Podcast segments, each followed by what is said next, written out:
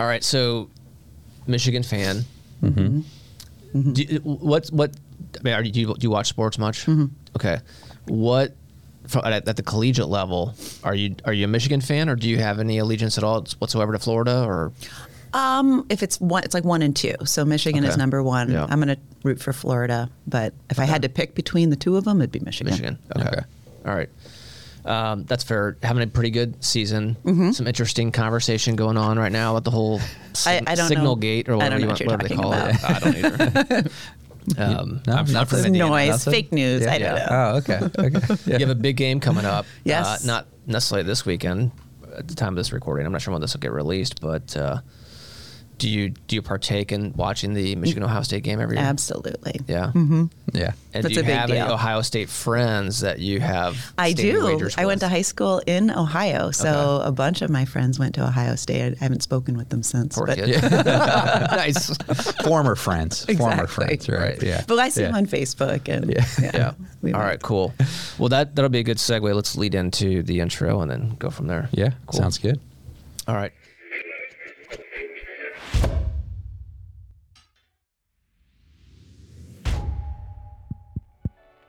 Thing on?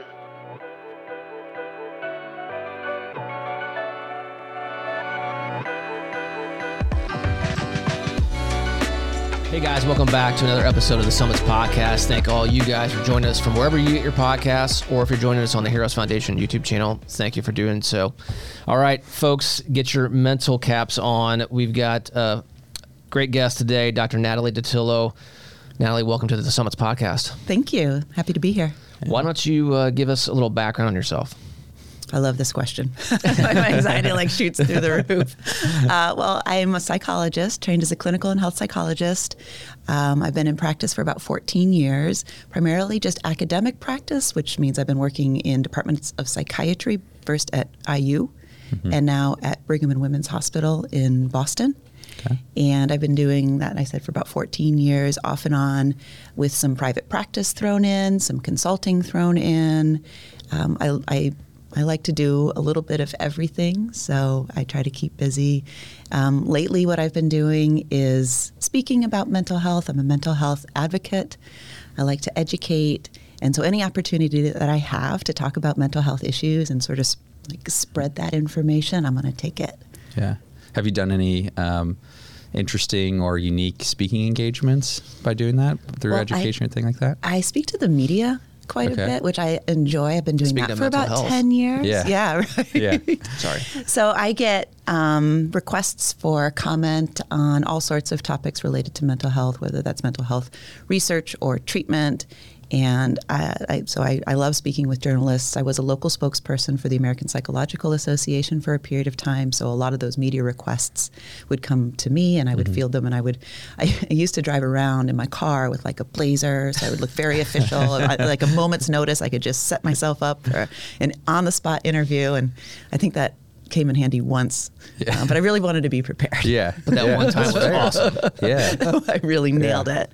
That one time made it worth all the times that it sat in the back of your car, right? It's, that's right. Yeah. Uh, so I was doing live broadcast interviews. Was it like that was just a trip. A couple of times I've done that. Since COVID, it's been all like by Zoom. Okay. And there was one time uh, where I did a Zoom interview, and I think it was with Good Morning America, America, and I can't remember. I should remember that. But the screen was blank. Like I could only hear Okay. the broadcaster, the producer in the background, and they're like, and there was a question asked, but I didn't know it was being asked to me because I couldn't see the interviewer. I couldn't see the okay. um, the anchor Yeah. and uh, and I just sat there. it was like dead air. They fixed it for the West Coast, Yeah. like broadcast, but they're like, "That's you," and I'm like, "Okay." Like Hello. mortified. Yeah. Bueller. Like- like, Wow, she's yes, really yes, yes. thinking about this question. I didn't realize it was so heavy hitting. Where did we get her from? No. Well, that's cool. Um, we in some prior conversation we were talking about growing up. You've moved around a bit, Mm-hmm. mostly in the Midwest. Grew up in Ohio. Um, spent some time in Michigan, Mm-hmm. University of Michigan grad. Go Wolverines. Um, did I just say that? Go blue. You did. You did just Go say blue. that. That's probably Mm-hmm. more appropriate. Yeah. Um, then what? So you went to Florida then for. Mm-hmm. graduate school. Graduate school, I okay. was in Gainesville for Okay. well, I lived in Florida off and That's on for about eight years. So I was in there. Uh, I was in Gainesville and then Tampa for a bit, where I worked and did some consulting work for a company down there called Navigant Consulting. Um, I have I got two master's degrees along the way, and this is not because I'm trying to like no no no Yeah. no no. Because I, I, my path was just not a very straight line. So I started in grad school for psychology, and then I got really interested in public, like mental um, health policy, health research, health services administration, and I wanted to really study that more. So I got a master's degree in health services administration Okay.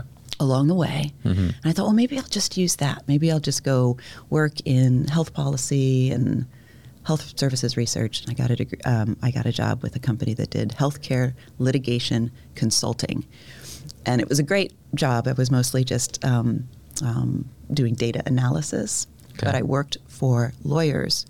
Who represented insurance companies who were trying to get out of paying part of their contract with Yeah. the with the hospitals or the providers. And I was Uh-huh. like, wait a second. like, it, hmm. That- I was like, yeah. maybe this isn't my calling. Yeah, Yeah. yeah. And I decided at that point I really did want to finish my degree in psychology. So I went back, finished my dissertation, and I've never looked back. Nice. At what point, or maybe that was the point, but at what point did you say, okay, I want to work with patients directly versus the admin side? Well, that's a really good question. Um, I've always really liked working with with patients, with people. When people ask me why did you get into psychology, I, I like to tell them it's because I like helping people, which is true. It's very true. But really, I was just very curious about people. I wanted to n- understand better why people do what they do and Yeah. better understand behavior. And then, you know, and I wasn't always sure that I was going to be a clinical psychologist. And then really enjoyed also working with people who were struggling to help them feel better, get better. And then I also enjoy working with people who are doing quite well and also want to do better. Yeah. So, Yeah. Uh, good segue. We could probably go the two different paths. One path would be maybe a different podcast, but um, the path about folks struggling. So, as it relates to cancer, uh, we were talking about this a little bit beforehand. Um, the, the, a cancer diagnosis affects people mentally, not just Yes. physically. Yeah. Um, let's touch on that a little bit. You've spent some time working with with cancer patients. Um, what what kinds of things did you notice, and what kind of kinds of things did you uh, work on with cancer patients to perhaps try to help them with the whole um, their mental capacities? So I was a psycho-oncologist uh, at IU, the Simon Cancer Center, for a period of time when I was um, working in Indy full time, and would work with patients who were newly diagnosed. So they had just received their diagnosis, or they were in treatment, or post-treatment, and all those different phases um, can affect a person differently. And so, but there is a, there's a lot of distress because there's a lot of uncertainty. There's a lot of unknown. There's a lot of anxiety uh, associated with receiving the diagnosis, going through the treatment, which can be, you know, very unpleasant. Yeah. And then after that's over, you might not think there would be as much anxiety because whew, we made it, but there is. In fact, I think sometimes there's more. Um, and I think we had mentioned that you know any little thing that you notice in your body becomes very, very, very focused on it, Yep. and begin worrying and wondering and what ifing.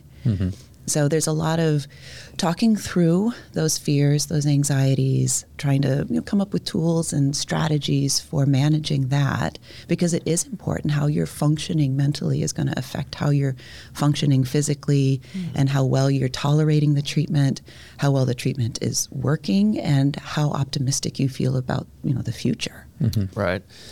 Are there any recommendations you would give for someone going through uh, cancer now, going through treatments, um, probably going through various highs and lows uh, from a mental standpoint? Any any advice you might provide to them, and or maybe the, the caregivers who are working directly with them to help work on the attitude piece? Well, one of the um, you know techniques that we use uh, comes from a type of therapy called acceptance and commitment therapy, or ACT. Okay. And what that therapy teaches us is that acceptance is a really key part of this process for maintaining mental well-being and an optimistic outlook. And I'll say a little bit more about how those go together. And we really have an, a misunderstanding in the word itself. It's the first thing we need to um, clarify, which is an acceptance of something is not a giving up or a giving in or a resignation right. to like what is happening. It's a willingness to tolerate it. It's a willingness to have it be this way for a period of time mm-hmm. because it is. And so there's this acknowledgement of the reality of the situation, which is a really important part of mm, anti-denialism. Like we don't want to like live in denial that this is happening because you need right. to participate in the treatment, participate in the treatment planning. And mm-hmm. so this is also where caregivers can be helpful in sort of saying, okay, this is what it is, and this is how we're going to deal with it. Yeah. Um, without feeling like you, you know, there's there's fight in that too. You can have both. You can you can at the same time accept the reality of a situation that's unpleasant and unwanted uh, and continue to fight for your the future, mm-hmm. fight for your health, um, fight for your loved ones. You can have both of those at the same time, and reminding people of what's important. Like, yeah. why go through it? Why put yourself through that? You know, unpleasantness when it comes to the treatment itself, which I know for many people is worse than the actual, you know, disease. Right. Mm-hmm. So why would you do that? Well, because what's on the other side of that is important, and to not lose sight of that. Yeah, yeah. Um, it's part of we talk about attitude a lot in mm-hmm. terms of when we're going out and talking to not just cancer patients but just kind of spreading the word about what we do and our mission um, I guess that kind of, in a way, circles back to this time of year. And, and yeah, we uh, talked about this. You did a, a study that involved um, generosity and, and how the human nature that evol- uh, evolves from that. Fourth quarter for us is big in setting up mm-hmm. the next year uh, mm-hmm. as a mm-hmm. foundation. Um, partnering with corporations, partnering with individuals. Individual giving obviously is big, t- big this time of year. Um, talk to us a little bit about the generosity piece, the study that you've done, and, and mm-hmm. what kind of what what you uncovered with through that. Okay, I'm going to set the record straight. it's not my study. Okay, okay, I didn't do the research. I read the research, and I'm gonna um, like translate the research as okay. best I can, as mm-hmm. best as I understand sure. it. Yeah. But uh, and there's more than there's actually multiple studies now looking at the the role of generosity or the impact of generosity, and what we know based on some of these studies is that a generosity is a mindset or an attitude. So speaking of that, mm-hmm. there's intentionality behind it. So it's a purposefulness or a choice that I'm making to do this. It's not sort of accidental or if it just happens. Like there's to really call like really uh, achieve the benefits of giving, it has to feel like it's sort of a choice that you're making in a very intentional, purposeful, and meaningful way. Mm-hmm. Um, so that's important. We also know that it feels good it actually feels good. It actually lights up the parts of the brain that are associated with reward. Mm-hmm. So it's and I don't know. I, I, read somewhere that it's the same um, the same as sort of doing like drugs. Like it lights up that same part of the brain. I'm, like, I'm not sure if it's exactly yeah. that good, yeah. but but it's but it's uh, you know it's the same part of the brain. Yeah. So okay, so it lights up those reward pathways, which is interesting because it makes this case for an evolutionary advantage for pro-social behavior. So what does that mean? It means that like we are hardwired for this mm-hmm. and probably for a really good reason that our ancestors needed to be generous with one another or um, be pro-social as opposed to anti-social. Like there's a there's a reason that we're social creatures and there's a reason why giving is so important mm-hmm. for our for as an evolutionary advantage. Yeah. That's really cool. Yeah. And then it's also really good for your physical health, your mental health. It's associated with like l- like longevity, um, better immune system response. It's associated with greater like life satisfaction, less stress. People who um, give tend to be also very optimistic. Mm-hmm and happier. They report higher levels of happiness. There's a bit of a chicken and an egg uh, situation there, which is it, is it the giving that makes me feel those things, or do I already kind of feel those things and that makes me give? And it's probably a combination of both of those. Yeah. Yeah. And I think to clarify, this isn't just giving financially. There's mm other ways of mm giving. And we, we try to talk about this as well. Like, you know, we, we mentioned earlier, we have events throughout the year. Yep. Well, those events just don't happen on their own without human bodies there yeah. volunteering. Um, the the impact that volunteers make of their time um, and manpower is, is huge. Yeah. and we have a couple events that require several volunteers. Yep. Without those volunteers, there's no event. I think uh, Team Joey specifically, one of those ones that I Yeah. think anyone that you talk to that participates in those Lego givings to the kids at Peyton Manning's Children's Hospital just come out of it just like, a, you know, just a, it's a, Yeah. a different experience, and you're there helping, seeing the faces and all that kind of stuff. Yeah. So Yeah, I talk to people. They're, they're like, I, I feel selfish. Like it feels selfish because this feels so good for me to have given Yeah. of you know of myself for this. But absolutely, it is not just money. In fact, in many ways, I think it's beyond money that really makes the most impact Mm-hmm. on a person. Which is yes, volunteering your time, Mm-hmm. um, your body, your energy, which you know for many of us is is limited. Right.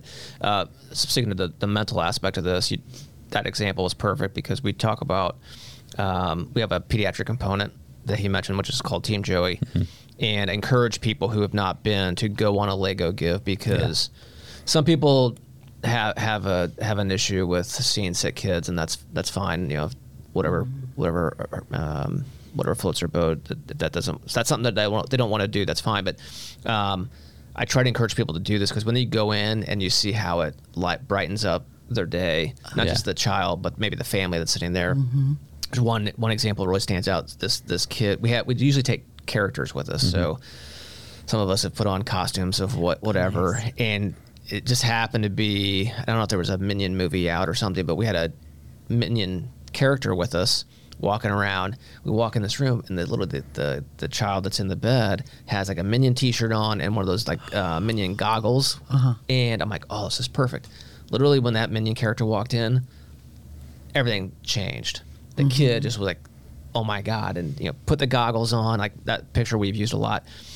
If you're an you know innocent bystander, if you will, as a volunteer, just kind of going around handing out the Legos, but you see that mm-hmm. happen, mm-hmm. if that doesn't make you feel good or inspire you to continue doing this, I don't know what will. yeah, Yeah. It, it was a pretty cool moment. yeah, yeah. Yeah. Uh, well, Natalie, you kind of went into this a little bit, but what what is your cancer story? I think the cancer stories that I remember and that have left an impact on me are the patients that I worked with when I had the opportunity to do that. Um, I've also worked off and on with um, both providers and patients at Dana Farber Cancer Institute. Um, it's affiliated with the Brigham and Women's Hospital in Boston, and um, their stories uh, and all the stories are just like fascinating, but also unique and special in their own way. And and uh, you're right. Sometimes it is hard to sit with somebody who is uh, sick, and and and to not then sort of think about yourself and you know how fortunate you are uh, to not be going through that at that point in time. But then all of a sudden you're like it's not about me or where i am. It's me being fully you know present with this person um, and giving of you know my my time my attention and my skill uh, to them and to assist them um, in this process or their journey. Yeah. It's really just very impactful. And honestly sometimes those are the most uplifting conversations which may seem like counterintuitive but some of the most uplifting conversations that i've had with people are those that are going through their cancer journey. Yeah. Have you, you know, reflecting on that versus what you're doing now, do you see a difference in um, someone's mentality going through cancer versus a normal patient or someone who's come to you, had, you know, cancer in the past and then now is coming back for other reasons or anything? It definitely becomes a part of um, you know their story as a person, um, what they've gone through and how they've incorporated that in sometimes way, and sometimes like as a part of their identity. Like this is a part of who I am now, mm-hmm. and that can be both uh, like a good thing and then sometimes just a not so good thing if it becomes like an over-identified part of a person. So this is you know this is mostly me, which uh, you know it's not. It's a part of you. It's a part of your story and it's a part of your experience but there's so many other parts mm-hmm. to a person. So many other aspects or facets to a person's life that are outside of that. Yeah. and i think it can I, i've seen this happen where people become overly identified with their diagnosis and forget that there are parts of them that are separate from that. Um, and this happens with folks who have all sorts of different chronic conditions or chronic illnesses, including um, psychiatric diagnoses as well. And I've there's some, some similarities there between how much people um, identify with their diagnosis, and in some ways that can make treatment a little bit more difficult um, because it's a part of them. Yeah. You know. Yeah. I'm curious how many people have that same, um, I'm gonna say issue, not just during treatment but beyond. Mm-hmm. Um, five years, ten years out, are they still living with some sort of, uh, I'm gonna call it mental block, um, about having gone through this experience, whether it's survivor's guilt Right. or whatever, Right. um, that they might need to might might need some help with. Yeah. I, so, I mean, I think there's something to be said for claiming uh, cancer survivorship. Uh, of course, I think that's huge. But I would want for somebody to consider all the other aspects of like who they are and the other roles that they play and the relationships that they have in their life. And this is one. This is an important one. Um, and but also consider the ways in which um, your life has been shaped in positive ways because of the experience. It's that it's not only it doesn't only have to have been a negative experience. In fact, that's what we that's what resilience is. Mm-hmm. That's the mm-hmm. kind of teaching and training that we do to make it matter. Mm-hmm. You know, if this is something that you have to go through or you had to go through for whatever reason, make it matter. Like what are you going to do with that now? Yeah. make you know that's this is where we give it meaning this is where you know if the if and there's often the process of grieving that goes along with this with receiving the diagnosis and then coming out on the other side. The things that you've lost the health uh, or the you know the, the goals that you had and it's it's adjusting your mindset from the things that you have lost to the things that you have gained. And there's always there, there's sometimes they're a little bit harder to see but they're always there. Yeah. Very cool. Um, any parting words of wisdom? Well, I, you know, I think about health um, in a very holistic way. So, mental health, physical health, social health, spiritual health, it's all connected. So, anything that you are doing to take care of your physical health is going to improve your mental health. Anything that you might be doing to improve your mental health is going to impact your physical health, whether that's generosity, whether that's the practice of um, uh, compassion or gratitude, um, all the things that we know facilitate flourishing in a person's life. Um, and anything that we're doing in the pursuit of happiness is going to impact your body physically and your relationships socially. So it's all connected. Yeah. So pick a point of, and start anywhere. Yeah. And uh, and then you'll see. Awesome. Cool. Well said. Yeah. Well, thank you for joining us. We appreciate it. Thank you so much for inviting me. It was great to speak with you. Yeah. Likewise. Yeah. And thank all you guys for tuning in to this episode of the Summits Podcast. Thank you for joining in uh, from wherever you get your podcasts, or if you're tuning in on the Heroes Foundation YouTube channel, thank you for doing so. By the way, if you are on YouTube, haven't hit that subscribe button, please click it. Won't cost you a dime. It'll make you feel really good, I promise. and then hit that notification bell icon so you can be alerted when new episodes like this one drop. Also, and then hit, hit those endorphins and gets you excited for the new episode. All right, guys, thanks a lot. And don't forget, beat cancer.